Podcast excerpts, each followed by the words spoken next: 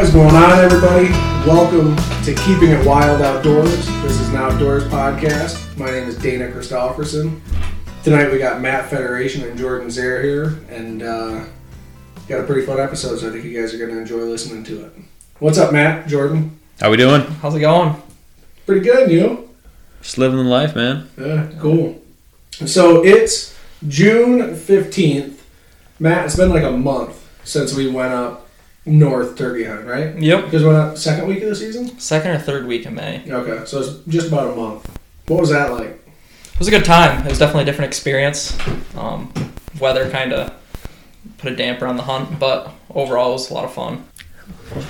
Snow definitely slowed everything down, bird goblin wise. Um, made it harder to try and locate any birds and get them fired up throughout the day. Have you ever hunted turkeys in the snow before? I can't say I ever have. Jordan? No, sir. No. Yeah, that was new. And I think that the spring hit later than it normally does. Mhm. Like it was cold for a long time this winter. And I don't know if that slowed down the breeding because when we were up there, the birds were in huge groups. Yeah, I've never seen flocks like that during turkey season. I mean, we saw maybe one or two groups of like less than three birds. But apart from that, there's probably at least 10 birds in every group that Yeah. we saw, right? Mm-hmm. Yeah, so we went up one night after work and we tried to get there before dark so we could do some scouting. What was our scouting night like? Started out rough. We went up on the hill and it started to snow. We couldn't see absolutely anything. And we drove around and drove around and didn't see much anything. It was a little discouraging. Um, but then once we got down in the flats, more into farm country, and got out of the snow, we started to see a lot more turkeys, and that became a little more promising for the next day.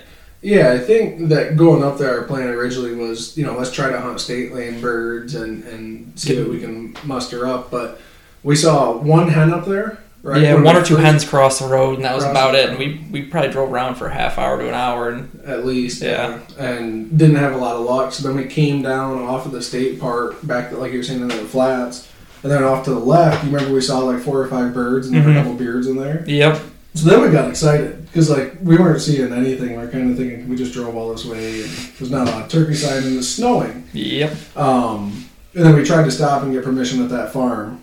No one came to the door. We lights around inside. Someone's watching TV. I'm knocking. No one answers. So we had to scratch that one off our list and we just kept driving. Mhm. And then what happened? Seemed like every field we came to, there was turkeys in. Like a lot of turkeys. Yeah, like significant amount of turkeys. So finally, we stopped at a farm where the guy gave us permission, Yep, and in so many words, he's like, "Yeah, get these turkeys out of here," uh, right? yep. But he was happy to have us come and, you know, try to hunt and get a couple birds out of there. Uh, so by the time we kind of buttoned that up and finished, and we stopped one more place, right? And the guy Stopped at two more. We stopped at the one, and the guy was from like Vermont or something, and was living in a shed. Oh yeah, he was really creepy. we had really high hopes for that spot Yeah, too. because there was a lot of strutters up there in a lot of strutters, and there was a ton of land. mm-hmm. like a thousand acres, at least probably. Yep. That we would have been able to hunt if we got permission. Beautiful fields and hardwoods, and just looked great for turkey hunting. It was like turkey country, Mm-hmm. and uh, we weren't able to get permission there. And then the other guy, and mind you, it's snowing, and up there that's just a spring squall. Yep. Uh, because a guy came out of his the last place we stopped, he came out of his house in shorts and a t-shirt to talk to us about turkey hunting. Nice as could be. Mm-hmm. But he had just given someone else permission from drove all the way up from Poughkeepsie, right? Yep. Some UPS So- driver or something. Some UPS driver, I don't know. I guess they didn't have a lot of packages to deliver, and uh, screwed us up. But um, but anyway, we had our eye on a spot that had a couple of different good sized flocks in it, right? Mm-hmm. And so we went back to camp that night. How excited were you for the next morning? I was so excited. The number of turkeys that we saw in that one field where we were going to go set up there everywhere. There had to have been three different flocks that had long beards in it. And it was just kind of trying to decide where we were going to set up and how we were going to do it. But it seemed like we were bound to get into turkeys some way. Yeah, I was I was pretty optimistic and thinking, eh, we're gonna be back on the road heading home by eight a.m. Yep, snow had kind of stopped by that time. The sun had come out. I thought it was going to clear up, warm up the next morning. We were going to be in business. Yeah, and then as we're walking out to the field, now Matt didn't want to wake up the next morning. Oh, come on. So you know, so by the time we get out to the truck, it's daylight already. Not really, but anyway, we're walking out to the field, and I see like this this bump in the tree, just one single. I'm like, there's no way that's a turkey. We get closer, and there's one hen roosted on a branch, not near any other bird. It was like a sapling she was into, like a sapling in the middle of a drainage ditch, no other trees around. I don't even know how she It was not a could roost stay tree. in that tree at all. Yeah, it was just like a. I mean, there was probably it was an inch or two inch diameter branch that she was sitting. Yep. And I'm like, well, that's weird. But we went and got set up, hmm and then what happened? Heard a couple birds gobble, maybe what, probably 10, 12 gobbles topped off the roofs out of all those birds Yeah. we'd seen up there on that Yeah. ridge. Um, and it just was quiet, but it was cold. It was so cold we did not, we were not dressed and did not bring like the clothing to be. Thirty. If we were lucky, there was snow on the ground. Yeah, Um, and uh, that was different. And you know, like like we said, none of us had hunted turkeys in the snow. It's not really the premise of turkey Mm-hmm. hunting. Um, so kind of threw us off. And we Yeah. had one bearded hen come in. Yep, about five feet from us. She almost got dumped, but we let her go. Yeah. Um, and we wandered around and didn't. We had that one Tom goblin a couple times and kind of came walking down the four wheeler trail off the Oh, ridge, but he yeah. never kind of stayed in the apple orchard like 150, 200 yards above us, and then never heard anything after that. Yeah, and so before I ever went turkey hunting with Matt, I was like, you bring decoys. You put decoys out, and you know you call the birds to the decoys, and you fool them, and you shoot them. Mm-hmm. What's your philosophy on decoys? When's the last time you killed a turkey over a decoy, Uh, if ever? maybe like a hen decoy, but I've never used a strut or anything like that. So you killed a bird over a decoy. Yes, probably How long ago? probably back in like seventh grade. Um, never used a strut or decoy. Why not? Some of the people I grew up around hunting said that's cheating. You can't use full strutters and you can't use all that. Who are those people? Ah, just some of my dad's friends growing up. So I've just it's been the way I've always been taught, and I've always just hunted the woods and called them in and gone about it that way. Never really hunted a ton of fields, and Jordan, have you ever hunted over decoys? Oh, Pro- probably the last time he did was Yeah. when he was with me With- years In ago. seventh man. grade. Yeah, yeah, Okay. Yeah. Um, has most of the turkey hunting you've done been with Matt and his old man? yes, absolutely. How many birds do you think they've gotten you on? Oh, pff, every bird I've killed has been with Matt. So, Yeah. Do, do you feel like hunting with them so much has given you enough that you'd be able to go out on your own and be successful? Yeah, I mean, I've been extremely fortunate to hunt with Matt and his dad and some of his friends, and you know, kind of learn the woods through their eyes. It's it's it's been a really nice segue for me as a hunter to become to feel like I can be independent moving forward. Sure. Yeah. The first time I ever went turkey hunting ever was with him and his dad, also. Uh, and then your dad got a call and like had to take off and just kind of left us, and we Mhm. were like, "Oh, we'll figure it out." Um, but that I learned a lot just that one time that I went Mhm. hunting with them because you know if you've never been, and it's like I was talking to Chris a couple weeks ago. If you've never been hunting, you don't know if you're doing it right or doing it wrong, and you have no idea, like is this going to happen or am I even, you know, close to, you know, doing what I should be doing? So it's cool that you've been able to have that mentorship with them. Absolutely. So, so after our first initial morning sit, right? Remember we, Mhm. we got up and we tried to walk through the woods and, you know, just try to set up a few times and, and work birds. We heard zero gobbles. nope. It it got quiet real quick after they flew down. They pretty much shut up, and that was It was discouraging. yeah. Like after what we saw the night before and the amount of birds we saw in these fields, I had no idea where they could have gone. Because behind us, up that hill where they were roosting on, it seemed like it was pretty much straight up. Yeah, just a steep face of woods. So why wouldn't they come down and feed on the cow shit in the fields? It's a good question. Yeah, it was like I mean that's part of hunting, and you just say why, why, why, why, why. But Mhm. uh, so then we left and we went back up to the land behind camp. Mhm. That didn't work out. Uh, we covered some ground. Just We covered a lot of ground. saw some deer. Saw porcupine. Saw Oh, about yeah. everything other than a turkey walking around. Yeah, and then we so that was probably around ten o'clock ish. Yeah. And then we said, all right, this spot's got no birds, or at mm-hmm. least we're not able to work them. Let's go back and see if anything moved down to those fields that we initially sat at this morning.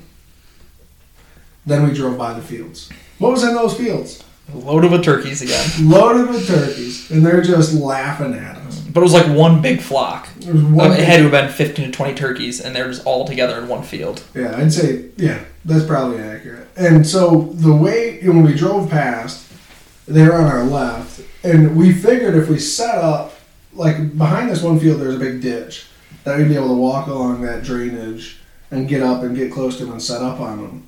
And guess what we got Matt to do in the midst of our setup? Yeah.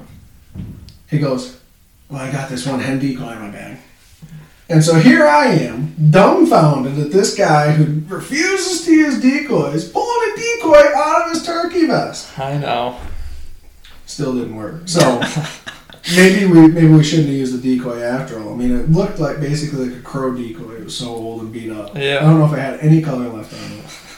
And uh, we were sneaking. Like I felt like special ops, you know, crawling through that ditch. We didn't scare those turkeys. We were down in a drainage ditch. They didn't see us. There was a good wind, playing noise coming from the farm. That we didn't. And there was a huge them. knob in between us and them. Yep. That they, there's no way they would have seen us.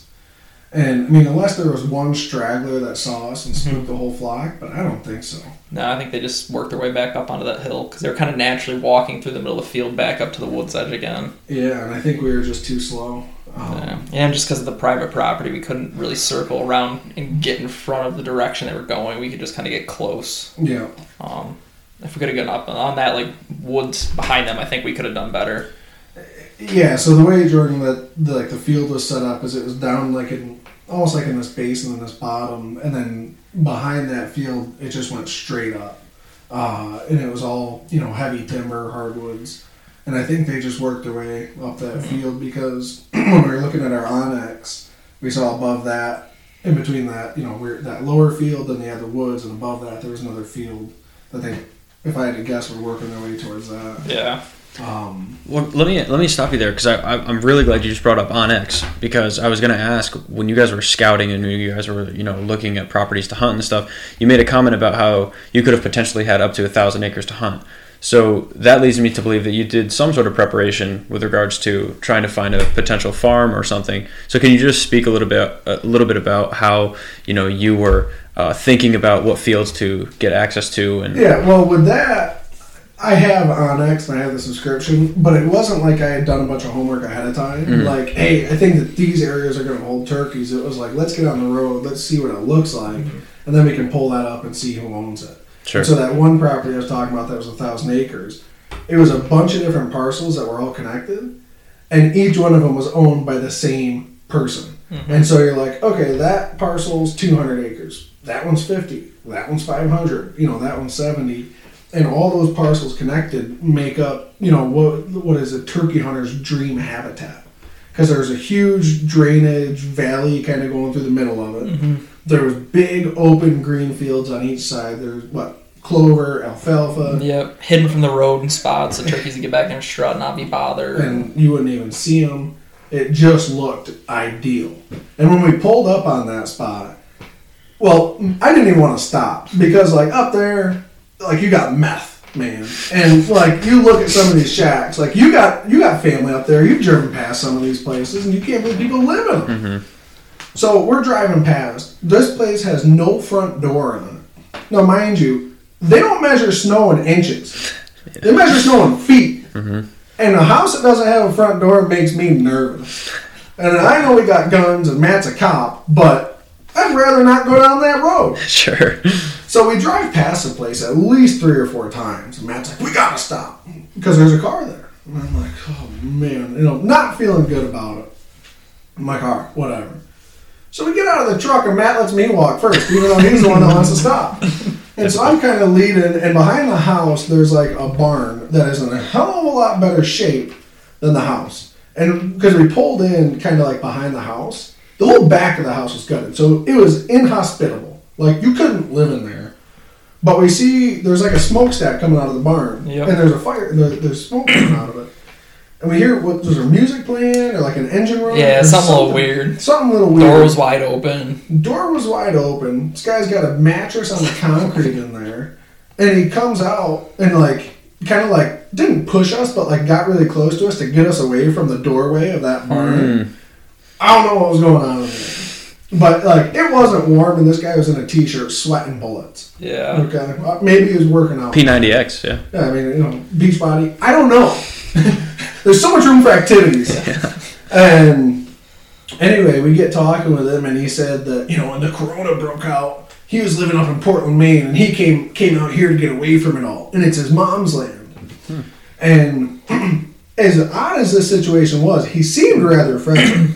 And he said that if it were up to him, he'd be like, "Yeah, I'd have no problem with you hunting, but it's not technically my land. Let me call my mom."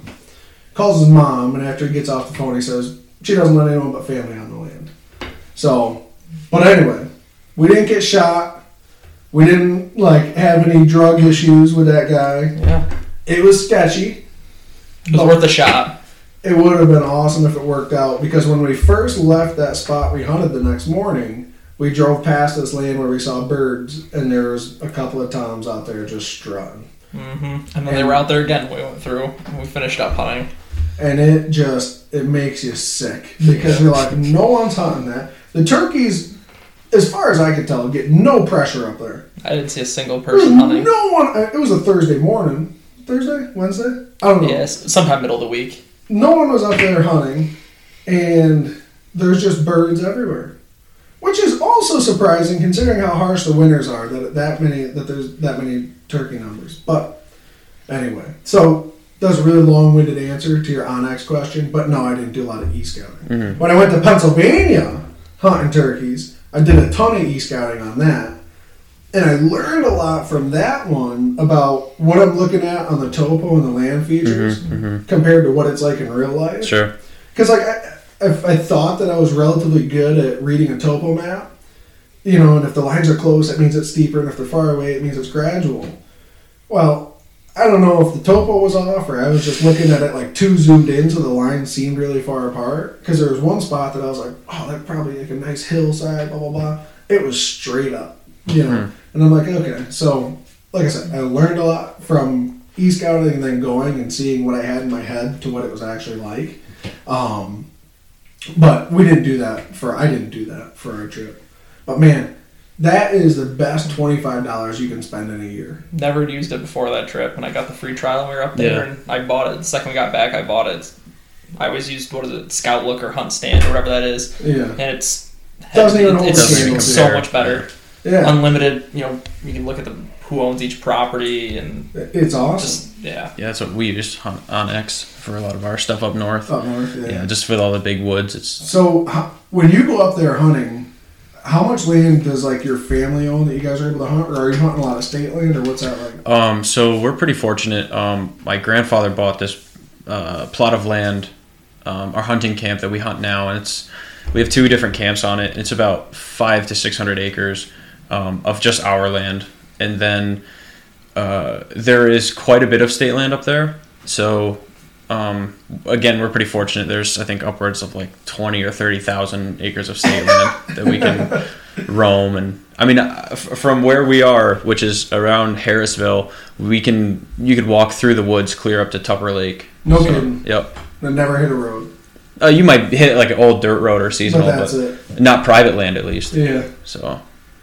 that's pretty cool. How many? How often do you get get up there deer hunting? Um, you it's kind of like a tradition for my dad and I to go up on Thanksgiving. We'll go up the two days before and stay in camp and um, you know, freeze pretty bad, but Yeah. you know, it's it's all part of the experience. So hmm And then is that so? It's just like once a year that you go up. yeah, well, once a year for deer season, we usually go up. I mean, because ironically enough, it's the hunt, the deer huntings um, in the big woods. It's not. It's, it's not really anything like when you're hunting in agriculture um, and, and around ag fields. You, you kind of need the really hard snows to come and hit the ag fields and knock everything down. Then the deer move into the big woods. Mhm. So it's not it's not even that great of hunting until you get some really nasty snows.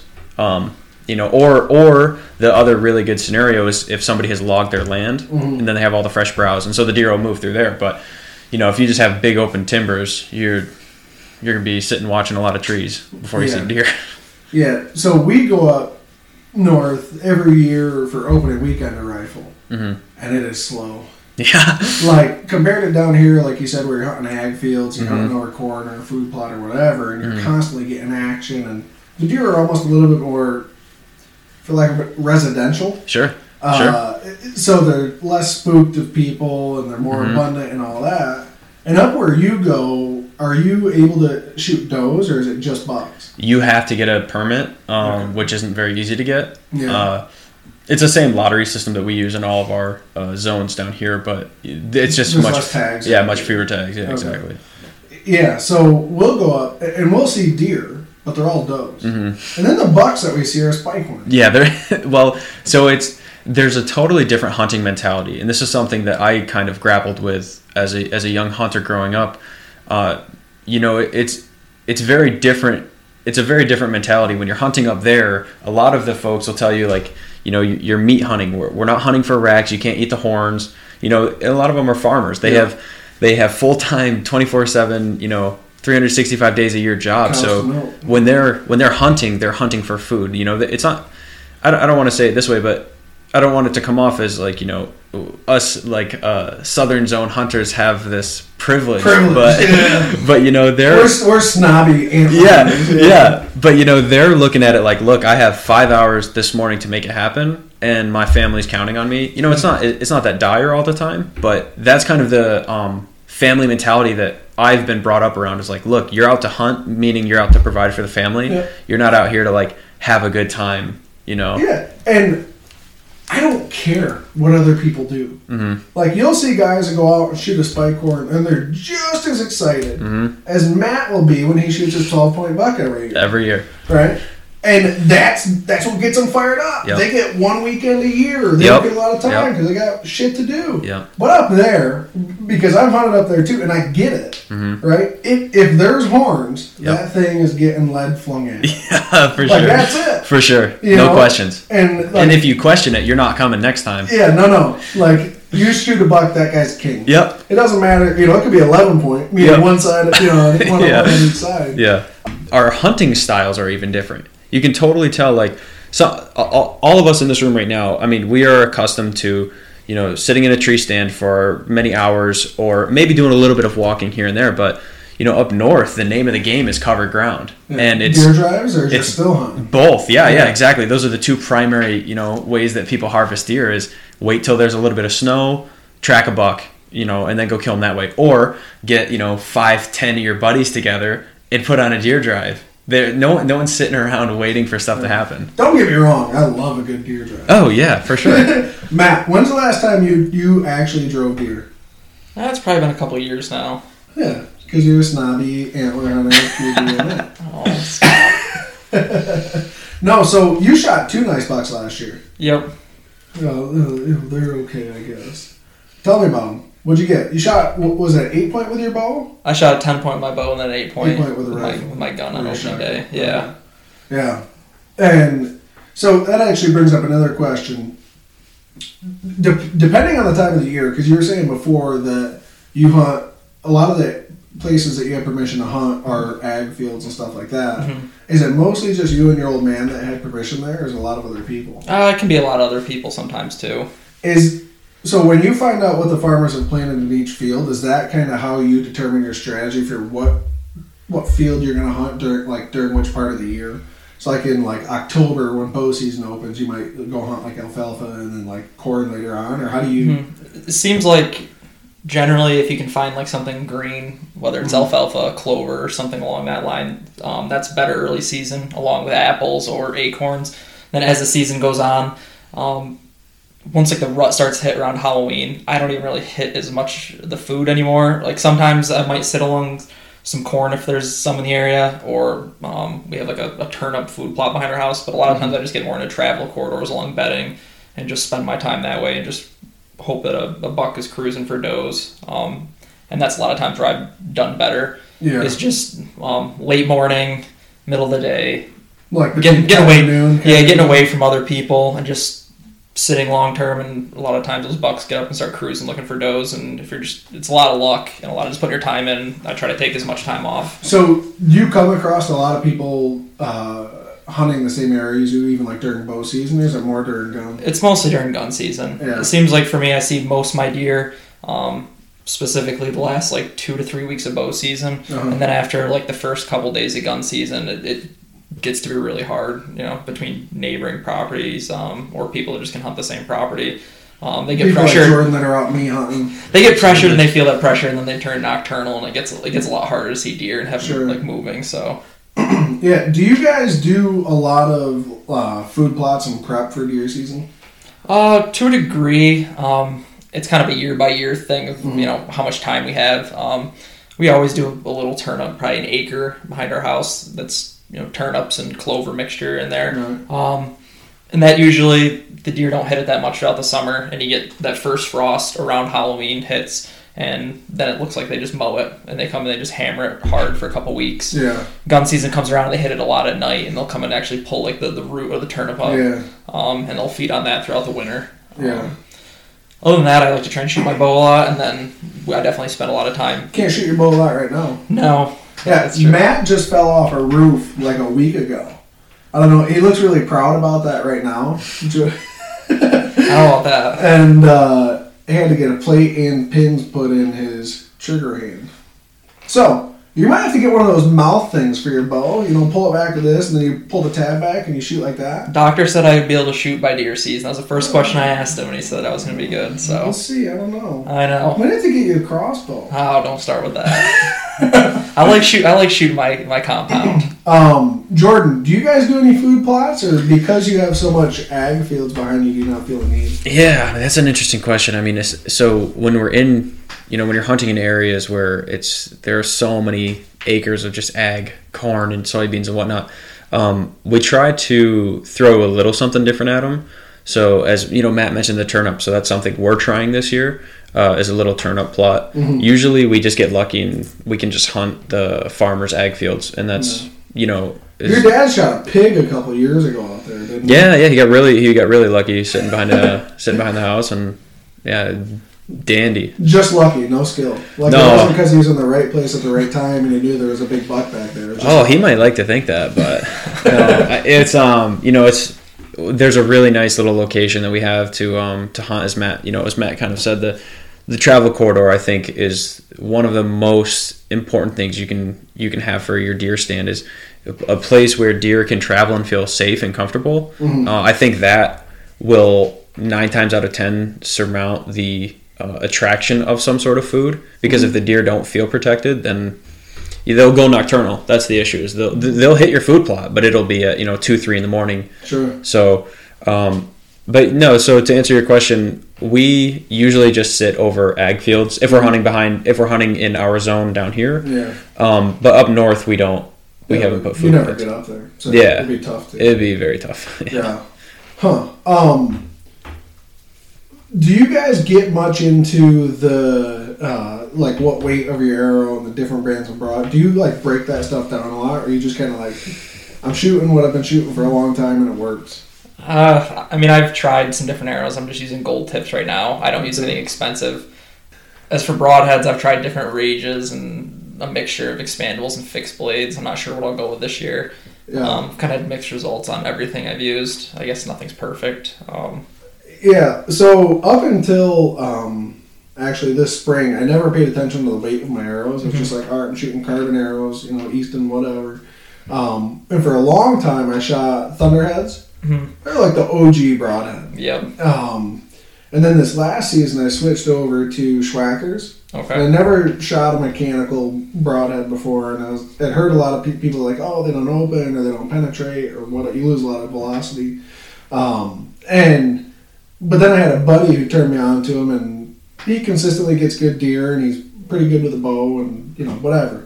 And so I started. I got a few of the practice tips, and I started practicing with them, and I liked the way they shot because the mechanical, it's like shooting like a field tip. Mm-hmm. And Were they really similar to your field tip? well, I got the practice field mm-hmm. tips for them. Yep. So it's like a mechanical broadhead that doesn't open. So Yep. it's same weight and everything. And so I was shooting with those and it was pretty good. And I was like, okay, I'll give them a try. And I shot an eight point with a bow this year. And man, like for deer, I was sold. Like I shot this buck. I don't think he ran 70 yards. And just, that was it. It just it finished him. It opened a hole on both sides, and it just looked like someone went through that field with a paintbrush. Mm-hmm. And it was the easiest deer I've ever killed in my life because I shot him, then I went to my truck, drove it out in the field, loaded him up, and went home. Like it doesn't get much easier than that. Um, but I, so I'm I'm going out west in September with my bow, and I have a elk and a deer tag. So with any luck, I'll get both. With any luck, I'll get one. With a lot of luck, I'll get both. Um, but with the people I've been talking to and what I've been looking into is that you typically don't use a mechanical broadhead on a elk because there's so much more mass that if you hit a bone, it's going to slow it down so much that you don't have a chance. I, I don't know. I you know I, my buddy lives out there. He's killed elk with bow. He's like, don't come out here if you bring mechanical broadheads. So probably gonna go to like a trocar, like like a Muzzy trocar or something like that. Um, and then I got the Easton Full Metal Jacket arrows. So they're like 10.2 uh, grains per inch. Mhm. Right, so it's a four, it's a 29 inch arrow or 28 inch arrow. So, you know, you're shooting a 300 grain arrow plus, you know, 100 or 150 grain broadhead. It's like 455 grains. That's a pretty heavy arrow. But they say that the heavier arrow, the more the more velocity or the more power it hits with. Mhm. So if you hit a bone or a rib or something, you got a better chance of breaking through. But I don't know. It's my first year looking into it a whole lot. Mhm. So Yeah, no, I'm not. I'm not too very. Uh, I'm not too well versed in the uh, in all the detail, the finer details, I suppose. yeah, you But I- just you just like shooting your bow. And yeah, just like shooting. Yeah. Yeah, but no, I think I think it's fantastic to do that because the more intimate you can get with your uh, equipment, I think it's just Got the elite bow sitting right there. You go. Oh, so you do? So you shoot an elite? I do. How do you like it? Uh, it's okay. Yeah. Just okay. Okay. Yeah, I had a PSE that I Mhm. shot for like the last three or four years, and I really liked it. It was fast, it was smooth, it was short. I think axle to axle, it was like 28 inches. Mhm. Um, and then I got this Elite, and it, it's nice. Like it's a nice bow, but it had 65 pound limbs on it, and I want something that a little bit heavier. Um, again, for trying to shoot elk. So I got 70 pound limbs put on it, uh, which helped. You know, that was the biggest that they had. Um, but I kind of feel like I'm shooting rainbows with it. And plus axle to axle, it's like 35 inches, so it's a bulky bow. And I don't know. I put like a Spot Hogg um, sight on it, so it's got the dial. So I'm Mhm. just like rangefinder. Okay, 50 yards. dial it up and shoot it. I like the like the sight, but I'm thinking about switching to a Hoyt, one of like the RX4, the new one, uh, or the Axius, which is essentially the RX4, but it's an aluminum chassis, not a carbon fiber. Uh, I don't know which one I'm going to go with yet, but that's a lot shorter bow, and you can get faster speeds out of it. Uh, you know, and if I'm if I would like to feel comfortable shooting an elk at like 50 yards, I'd like to be shooting a fast arrow. Mhm. Sure. know, not one of these rainbows. So you- for like a novice hunter, then what are some you know what are some key factors that you would say? Hey, look, if you're going to buy a bow and you're just getting into it, here are some things to look for. Like you've you've suggested some really interesting things about a bow for your needs, which Right. seem to be not niche because obviously a ton of people go out west to hunt. But if you you know if you're trying to um, include new young hunters, wh- what do you what do you suggest? Yeah, I think most people when they get into hunting, they're hunting whitetail deer. Sure. Uh, so I think it's easier to buy a bow for that. I I think one of the things I liked about my PSE, which was a shorter, more compact bow, was being in a tree stand. hmm It's easy to move that around, and Mhm. if you're using a climber, especially, then it's you know you might be setting up in a tree that's not perfectly ideal, and so there might be more branches. So Sure. if you have a, a shorter bow, it's easier to kind of maneuver. Um, where out west, a lot of people do like those longer bows because you're not sitting in a tree. Yeah. You know, you're walking through burns and you're walking through meadows and basins, and you know, there's not a lot of stuff obstructing where you are. There may be stuff in the way of your shot. You can't chase that.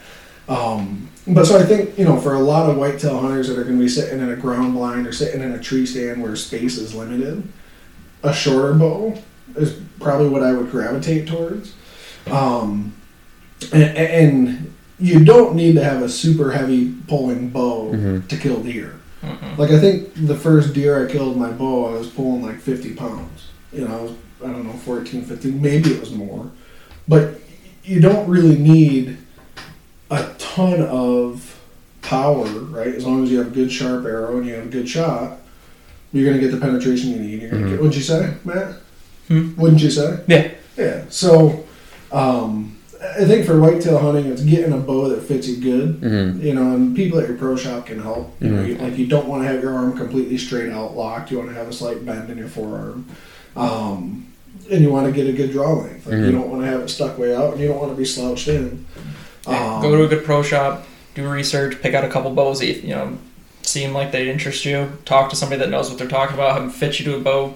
Shoot a couple ones. See whatever is most comfortable to you, yeah, and have them set everything up for you so it's it's the right fit. Um, whatever say, you can draw comfortably at the end of the day. If it's ten degrees out and you've been sitting in a tree stand for three or four hours, and yeah. if it's hard to draw your bow when it's the middle of summer and you're shooting, good luck trying to draw when you're standing in a tree stand. You're you're cold and stiff. So. Yeah, that's actually a really good point. I'd say go to a pro shop, shoot them all, and yes, what he said about if it's cold, you still need to be able to pull that bow back, and with a bunch of layers on, mm-hmm. Yep. because your movement's restricted.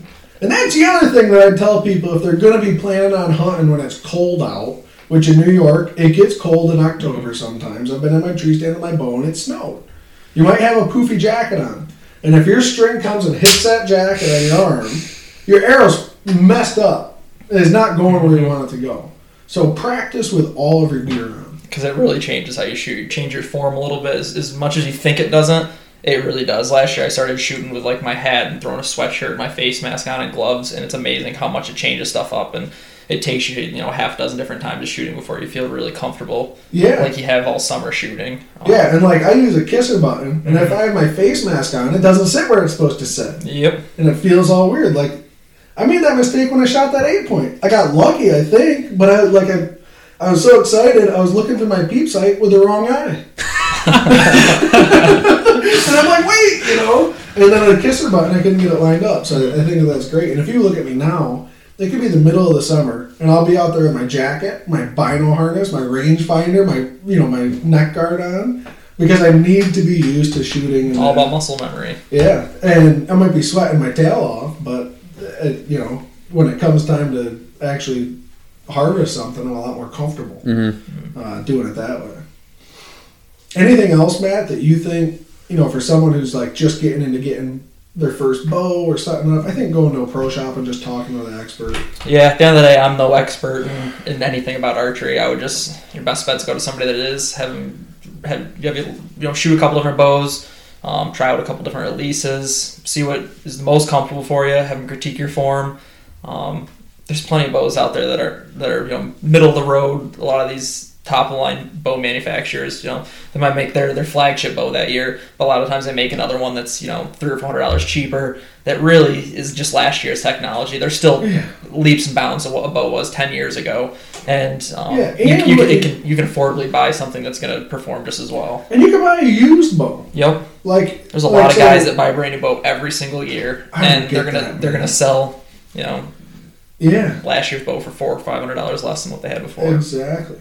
And like um when I if I'm looking at bows and stuff like that, just the price of like you were saying, if you get even a manufacturer like say that like Hoyt has their RX4, Mhm. that's their top of the line bow, and then they've got one that's last year's technology, and RX4 is expensive, you know, so that one might be a few hundred dollars cheaper.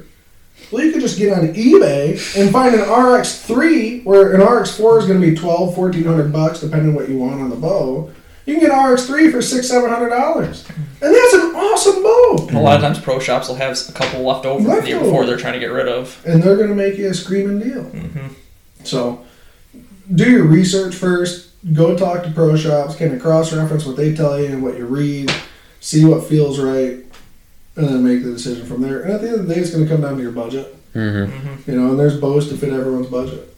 yep not just bows but all the you know the accessories that go with it it's a quiver your Adds your, up quick. your sight your arrow rest stabilizer any of that stuff there's stuff you can get cheap there's stuff you can really spend a lot of money on just whatever you're you feel the need to spend money I think that Jordan. I think we should get Matt like a pretty pink crossbow Mhm. with some like Tassels. Tassels. Yep. And we should bedazzle it for Mhm. him. Because he's Totally. not going to be able to operate his traditional No. bow this year. oh i'm gonna be good And, and I know how big a fan. And he's been looking for an excuse to switch to crossbows. Mm-hmm. So I, I, I think that we should bite the bullet. Yeah, you know, we're actually going to put a GoFundMe link down in the description. No, I was kidding. Uh, no, Matt hates crossbows. Is that a fair? I don't hate crossbows i would just much rather use the Hates combo. one for him. yeah. So we're gonna get him a pretty pink one. yeah, Yeah. absolutely. It's gonna be fun, and it's gonna shoot those darts with a little rubber end on it that stick to Perfect. the wall. Perfect. And then it's going to say tagged by Matt. yeah, no deer were harmed this hunting season. no season. deer were harmed this hunting season. Jordan, what kind of bow do you shoot? Uh, I shoot. So speaking of old bows, I just have a, a an old Hoyt. I don't- I don't even know what model it is Yeah. or anything like that. It's just you know it's an old Hoyt. I've had it for I don't know probably five six years. It's fully maxed out. You know it's like maxed out um, poundage. Mhm. You know all that fun stuff. So yeah, you know it's uh, it was a nice old bow, and I've just it shoots great. Still have it now. I have a friend uh, who is working out of town, and he's been shooting the same bow for like the last ten years, and he kills deer every year with it. And I don't remember if he dropped it or like like it fell out of his truck or what, but he broke one of the limbs, and the bow was so old, no pro shop had a new limb for it, so he ended up breaking down and buying a new RX3.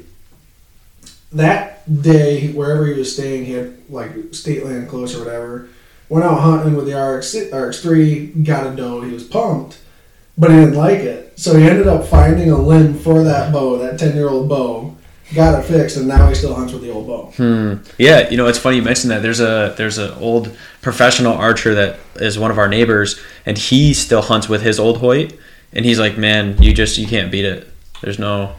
the- There's the- probably no let off on that bow. no, probably Like, not. That's one of the things I think with like bows as they get newer, they Yeah. increase like the let off percentage. Sure. Yeah, how quiet they are, their let off percentage, how fast they are. That's definitely changed a lot over the years. Yeah, but if it works for him, Yeah, he loves it. Yeah. He shot competition with it, and he's just like, hey man, it ain't broke, don't fix it. Um, But I do have a question for you guys with regards to the the accessories on your bows. Like, you know, you can, as Matt you alluded to, you can get as crazy as you want with them. But do you guys find that there is, um, where do you guys draw the line between this is kind of like a gimmicky thing, like this is what oh everybody in the field uses this, versus like, hey man, this is just what I want to use, and I see people with stabilizers that are two feet long off the back and 18 inches long Yeah. coming off the side. And I'm like, if you need a stabilizer on the back to offset the weight on the front, maybe don't use one that long. yeah, I think that, I mean, I never used one, but I can shoot my bow at 70 yards and be somewhat accurate with a 10 inch stabilizer. Mhm. I I think that that's a gimmicky kind of thing. Sure. Matt would like your opinion, but I that one that's my big one. I don't know. I do have that adjustable sight, Mhm. and I'll probably shoot one of those forever because I think that that's awesome. That's what I switched to. I bought a new bow last year, and I tried the adjustable single pin sight. Yeah. I really like that. I tried to shoot my bow without a stabilizer, and then um, I tried with with it. It's I think it's like a seven inch stabilizer. I can't remember what brand. Yeah. Nothing too expensive. I shot better with a seven inch stabilizer than without one, so that's what I went with. Um, and then I've also changed to one of the drop away arrow rests. I used to always use a whisker biscuit.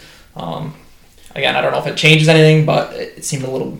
A little So- bit quieter drawing because I had issues with the whisker biscuit where it'd get old and it'd squeak in my Squeak, arrow when I was yeah. drawing, and I kind of wanted to try to get away from that. Yeah, I went to a drop away rest this spring when I got that elite, Mhm.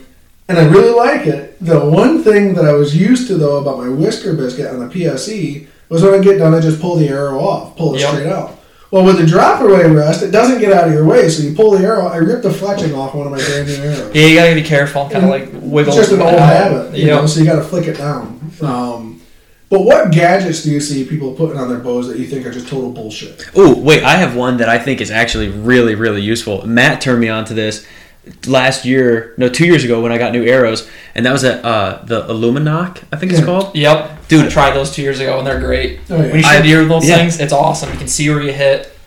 It, it's it's They're- worth it. You can find your arrow so much easier if it, it falls on the deer. You know, 150 yards away when it's running away. It's they're worth the extra. You know, 30 bucks for a three pack of those Yeah, things. I Yeah. thought that was a gimmicky thing, and then I shot it one time, and I was like, "Oh, this is why this is so awesome! Like, this is why so many people use it." Yeah, so I, I, that's something that is a gizmo, you could say, but not gimmicky.